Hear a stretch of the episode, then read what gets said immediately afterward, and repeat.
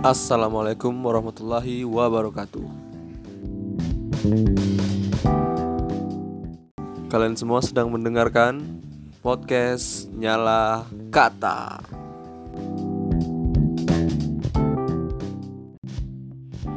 Oke, saya sedang bersama admin Pontianak Sejarah yang berapa hari belakangan ramai di sosial media teman-teman semua terkait berita yang beredar di sosial media tentang seorang jenderal yang membuat pernyataan yang kontroversial, pengkhianat atau pahlawan nasional.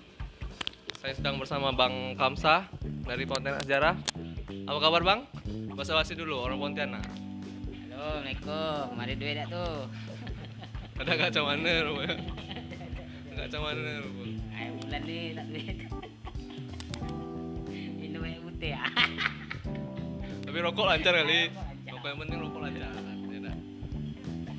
Nah, jadi Bang Kamsa ini yang membuat akun Instagram Pontianak Sejarah yang yang kawan-kawan lihat selama ini tuh nah, nanti Bang Kamsa ini orang ini cuman suara ya tapi ini nah kalau tampilannya tuh sebagian orang mungkin udah tahu Bang Kamsa ini yang mana Bang Kamsa ini siapa jadi saya punya kesempatan hari ini untuk ngomongan soal ini lah nih tentang pernyataan seorang jenderal ini nih. Bang jadi apa dasar jenderal ini nih buat bisa buat pernyataan kayak gitu? Eh, kalau berdasarkan eh, berita yang beredar sama video yang saya lihat eh, akun yang menanyakan ke Hendro eh, ke tentang sejarah Sultan Hamid II minta pendapat minta pendapat bagaimana pendapatnya tentang Sultan Hamid II yang mau dijadikan calon calon pahlawan nasional. Eh, lalu eh, pernyataan dari eh, beliau mengatakan bahwa eh, Sultan Hamid II itu kontroversi gitu. maka jangan salah kaprah bicara masalah kepahlawan nasional itu kan mesti ada jiwa patriotik nasionalisme pejuang nah, lalu disudutkan Sultan Hamid II itu bukan pejuang Sultan Hamid II itu kenil kenil tentara Belanda. Belanda.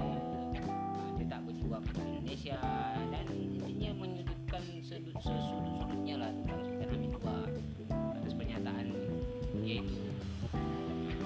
Ya, saya sendiri sebagai pengumpul data sejarah kota Pontianak memandang itu fakta yang keliru dan itu mesti diluruskan mesti dilurus- diluruskan.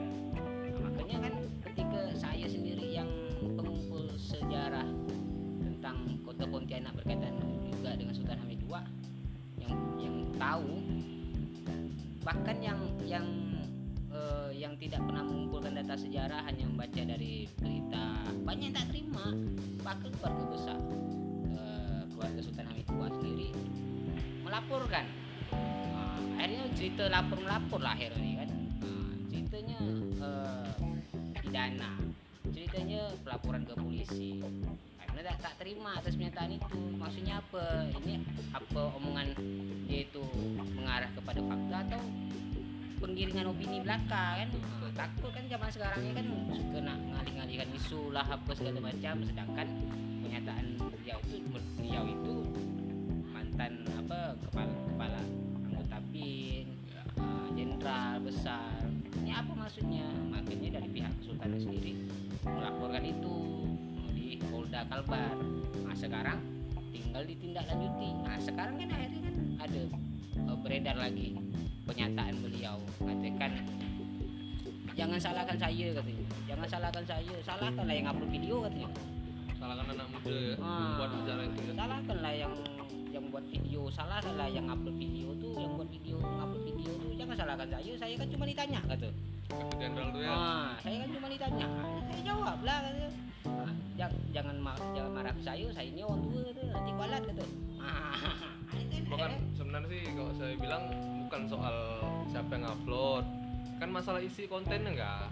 Itu. Kan berpengaruh kan bang kan? Iya. Pengaruh. nah omongan dia kan pasti didengar banyak orang. Nah, cuman ini kan eh, udah terlanjur viral. Iya. semua yang berkaitan dengan pernyataan beliau tuh diminta apa diklarifikasi pun akhirnya kan ya masalah klarifikasi masalah jangan salah saya itu kan akhirnya viral gak jadi Mana ya? ah, apa berpolemik lah di sosial media tuh pakai itu apa ka- eh, kalau misalnya bicara masalah sejarah tolonglah buktikan mana faktanya tunjukkan dokumennya.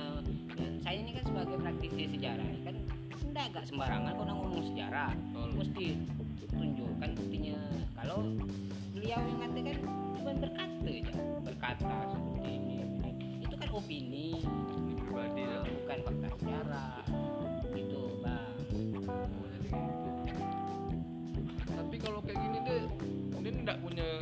dendam pribadi atau sentimen dengan bagian pihak keraton apa atau gimana? Kok bisa-bisanya statement yang bisa dibilang tidak tepat gitu, tidak benar? kalau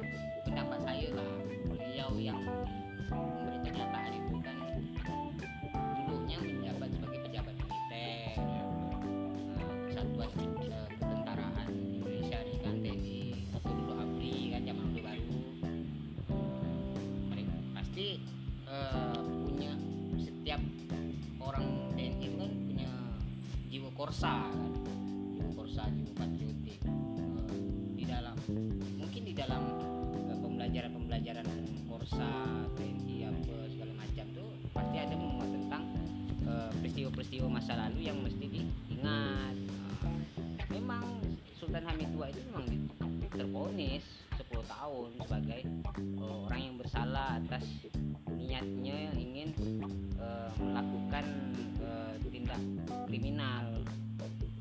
penjara Sultan Hamid II dan cerita yang terjadi itu pasti di dipelajari kan tak hanya di situ di sekolah pun dipelajari dipelajari Nah, bang, jadi untuk teman-teman yang belum tahu nih, kasus yang buat Sultan Hamid masuk penjara 10 tahun itu kasus apa? Tuduhan apa? Eh, saya kan ah, semalam kan bicara masalah admin Pontianak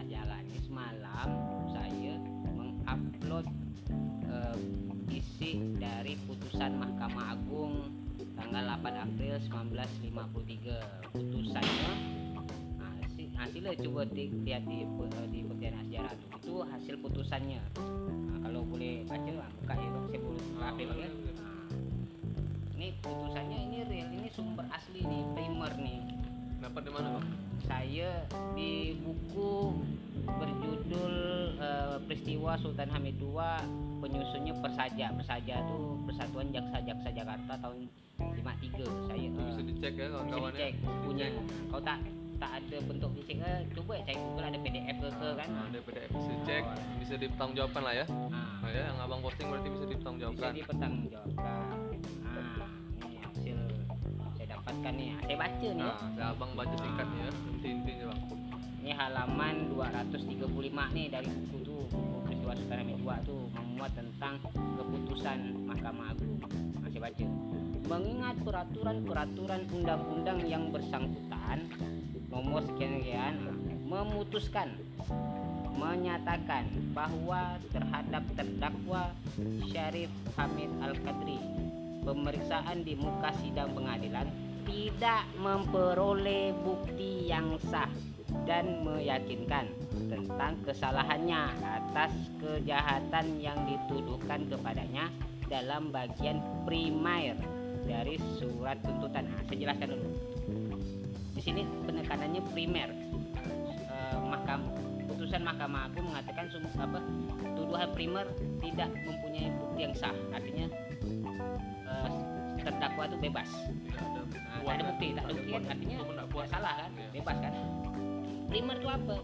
Primer itu tuntutan yang ditujukan untuk Sultan Hamid II yang berkaitan dengan Sultan Hamid II dituduh ikut menyerbu bersama Westerling dan APRA di kota Bandung. Nah, pemberontakan APRA kan waktu itu kan banyak mengatakan Sultan Hamid II pemberontak APRA segala macam. Di surat di keputusan ini menyatakan bahwa pemberontakan APRA yang terjadi di Bandung itu tidak ada sangkut pautan dengan Sultan Hamid II. Dibuktikan dengan keputusan ini. Keputusannya dia mengatakan Sultan Hamid II tak ikut dalam peristiwa APRA dan menyatakan membebaskan terdakwa dari tuduhan tersebut. bebas bebas. Tak tak ada sangkut pautan dengan apra karena tak ada bukti. Oke bebas. Ah cuman ada beberapa nah, ini yang yang yang jadi eh, tambahan pe- perbincangan akhirnya. Nah, di kalimat selanjutnya mempersalahkan terdakwa melakukan kejahatan. Nah, primer kan tak salah. Ada ada kesalahan yang ditambahkan lagi mempersalahkan terdakwa melakukan kejahatan. Titik dua. Apa kejahatannya? Dengan maksud untuk mempersiapkan. Tekankan. Dengan maksud untuk mempersiapkan kejahatan pemberontakan mencoba menggerakkan orang lain untuk melakukan kejahatan pemberontakan itu dilakukan dalam keadaan perang. Saya tekankan waktu posting tadi malam tuh coba telaah dan pahami kata dengan maksud atau bermaksud. Apa maknanya? Bermaksud untuk. Maknanya kan berniat. Belum melakukan. Belum melakukan cuma berniat. Misalkan gini. Misalkan gini. Saya nih tak terima dengan eh, eh, dengan pernyataan kepala kampung misalkan. Ya. saya kecewa marah nih saya marah eh ada baik bakar ya rumah kepala kampung nih. Dia berniat dengan maksud abang dengan maksud Ah, membakar membakar rumah. karena abang kecewa ya? Kecewa. Tapi tak tidak melakukan persiapan. Tak ada lakukan. Saya cuma berniat ya gitu. Eh tiba-tiba jadi kriminal saya dituntut 10 tahun. Nah, dalam hukum mana dalam kitab undang hukum pidana mana di Indonesia nih yang mengatakan niat tuh pidana. Niat jahat pun pidana. Tidak ada di pasal mana pun ya? Tidak ada di pasal mana pun. Nah, tapi nih nah, yang pakar hukum nih nah, harus paham nih ternyata ketika saya posting itu pernyataan apa putusan Mahkamah Agung ternyata ada pakar hukum yang komen. Nah saya tengok ya. Ada pakar hukum yang komen. Nah, pakar hukum nih eh, netral. Ya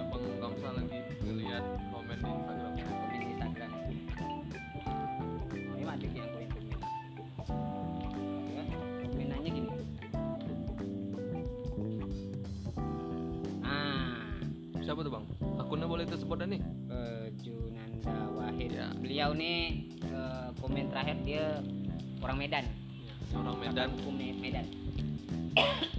Dari tanah Delhi ini namanya percobaan atau pogging dalam hukum pidana. Nah, penjelasannya gini. Mengenai perco- percobaan melakukan tindak pidana dapat dilihat pengaturannya dalam pasal 53 Kitab Undang-Undang Hukum Pidana poin 1 nah mencoba melakukan kejahatan di pidana. Mencoba melakukan kejahatan di pidana. Jika niat nah ini bicara niat kata dia soalnya ada niat. Jika niat untuk itu telah ternyata dan adanya permulaan pelaksanaan dan tidak selesainya pelaksanaan itu bukan semata-mata disebabkan karena kehendaknya sendiri. Nah, kita kita eh, poin ini ya menceritakan, menceritakan tentang niat. Jika niat untuk itu telah ternyata dan adanya permulaan pelaksanaan. Nah, ya, eh, cermati itu dulu ya. Nah, jadi saya komen bang balas ya saya balas saya tanya nih karena saya bukan pakar hukum kan saya tanya ke beliau saya tanya nih menarik pada poin satu. Jika ditarik ke peristiwa Sultan Hamid II Sultan Hamid II memang ada niat tapi tidak ada telah ternyata dan tidak ada permulaan pelaksanaan. Jadi apakah ini percobaan dalam hukum pidana? Pak saya tanya nih. Nah, dia nanya. Beliau menjawab. Ya. Menurut R. Susilo adalah bahwa kejahatan kejahatan itu sudah mulai dilakukan. Artinya orang harus sudah mulai melakukan perbuatan pelaksanaan. kalau sudah ada tindakan. Ah, udah ada tindakannya pada kejahatan itu. Kalau belum dimulai atau orang baru melakukan perbuatan persiapan saja untuk memulai berbuat, kejahatan itu tidak dapat dihukum.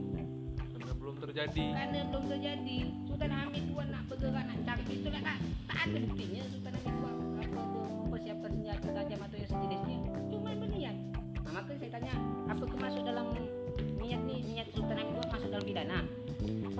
Dia mengatakan kejahatan itu tidak dapat dihukum. Tapi kenapa? Tapi atau mau baca gitu? Poin-poin penting bang nah, nah dia contoh ini analogi. Dia, dia nulis analogi misalnya seseorang ber- berniat akan mencuri sebuah sepeda yang ada di muka kantor pos. Sepeda di kantor pos. Ia baru mendekati sepeda itu lalu ditangkap polisi. Nah, andai kata ia mengaku saja terus terang tentang niatnya itu ia tidak dapat dihukum atas percobaan mencuri karena di sini perbuatan mencuri belum dimulai. Belum dilakukan. Nah, dia niat nak bergerak tapi dia belum nyentuh nih barang, belum nyentuh sepeda. Nah, belum nyentuh sepeda. Dalam hukum tidak bisa dihukum orang itu karena belum nyentuh sepeda nih. Nah, itu masuk dalam tataran niat. Nah, lalu perbuatan mendekati sepeda di sini baru dianggap sebagai perbuatan persiapan saja. Nah, perbuatan persiapan saja. Jika orang itu telah mengancungkan tangannya untuk memegang sepeda tersebut, maka di sini perbuatan pelaksanaan perbuatan pelaksanaan pada pencurian dipandang telah dimulai. Nah, bergerak bahasa mencuri itu dimulai karena udah bergerak nih apa mau me- ada aksi awal aksi ya awal. aksi permulaannya permulaannya dan bila waktu itu ditangkap oleh polisi dan mengaku terus terang ia dapat dihukum atas percobaan pada pencurian. Nah, karena ada pelaksanaannya. Ada bergerak ibarat bahasa Pontianak itu udah ada niat dan bergerak pula aksinya tangannya udah bergerak. Wa- walaupun belum apa walaupun misalnya gagal atau anu nggak jadi. nggak jadi nah, tetap hitungan itu kan Nah, hitungannya udah melaksanakan kan ada mobil saya diniat bergerak dikit buka pintu tuh mobil pintu mobil tuh. Itu udah masuk aksi ada pencurian. masuk aksi pencurian Iya. kecuali saya bergerak masih jalan belum ada nyentuh mobil tuh masih berapa meter dari mobil? Ah. masih ngintai-ngintai? Nah itu belum termasuk pidana walaupun niatnya jahat. Ya betul. Tapi dalam hukum itulah dia. Nah, jadi gitu loh kawan. Sebenarnya nih Sultan Hamid tuh belum sampai nyentuh mobil nih. Kalau pakai analogi abang yang tadi nih belum. Belum sampai buka pintu mobil malahan belum nyentuh mobil sedikit lagi nah ya ini jelaskan lagi nih tambahan. Selanjutnya apabila dalam peristiwa tersebut sepeda telah dipegang dan ditarik sehingga berpindah tempat meskipun hanya sedikit. Udah berpindah sedikit dah sepeda tuh.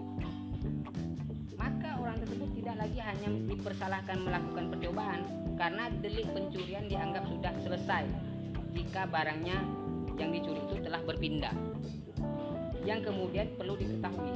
Itulah dia artinya gitu. Tidak balik ke peristiwa Sultan Hamid II Sultan Hamid II punya niat. Itu diakui ya. Itu Tapi- faktanya ya. Tapi ada niat. i- bahkan belum ada pelaksanaannya.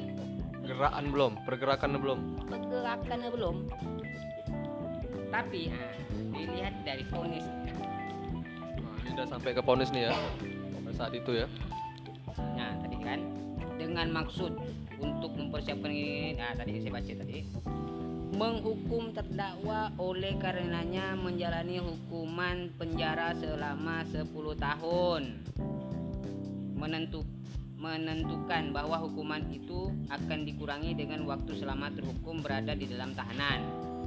Menetapkan bahwa hu- terhukum tidak boleh dipekerjakan di luar gedung penjara menetapkan pula bahwa terhukum harus memikul segala biaya-biaya dalam perkara pidana ini kecuali mengenai hal yang terdakwa dibebaskan dari tuntutan biaya mana akan dipikul oleh negara. Sultan Hamid II masuk penjara 10 tahun harus bayar lagi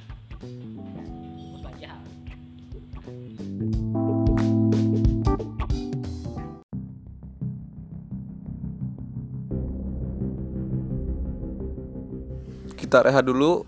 Kita tunggu part keduanya.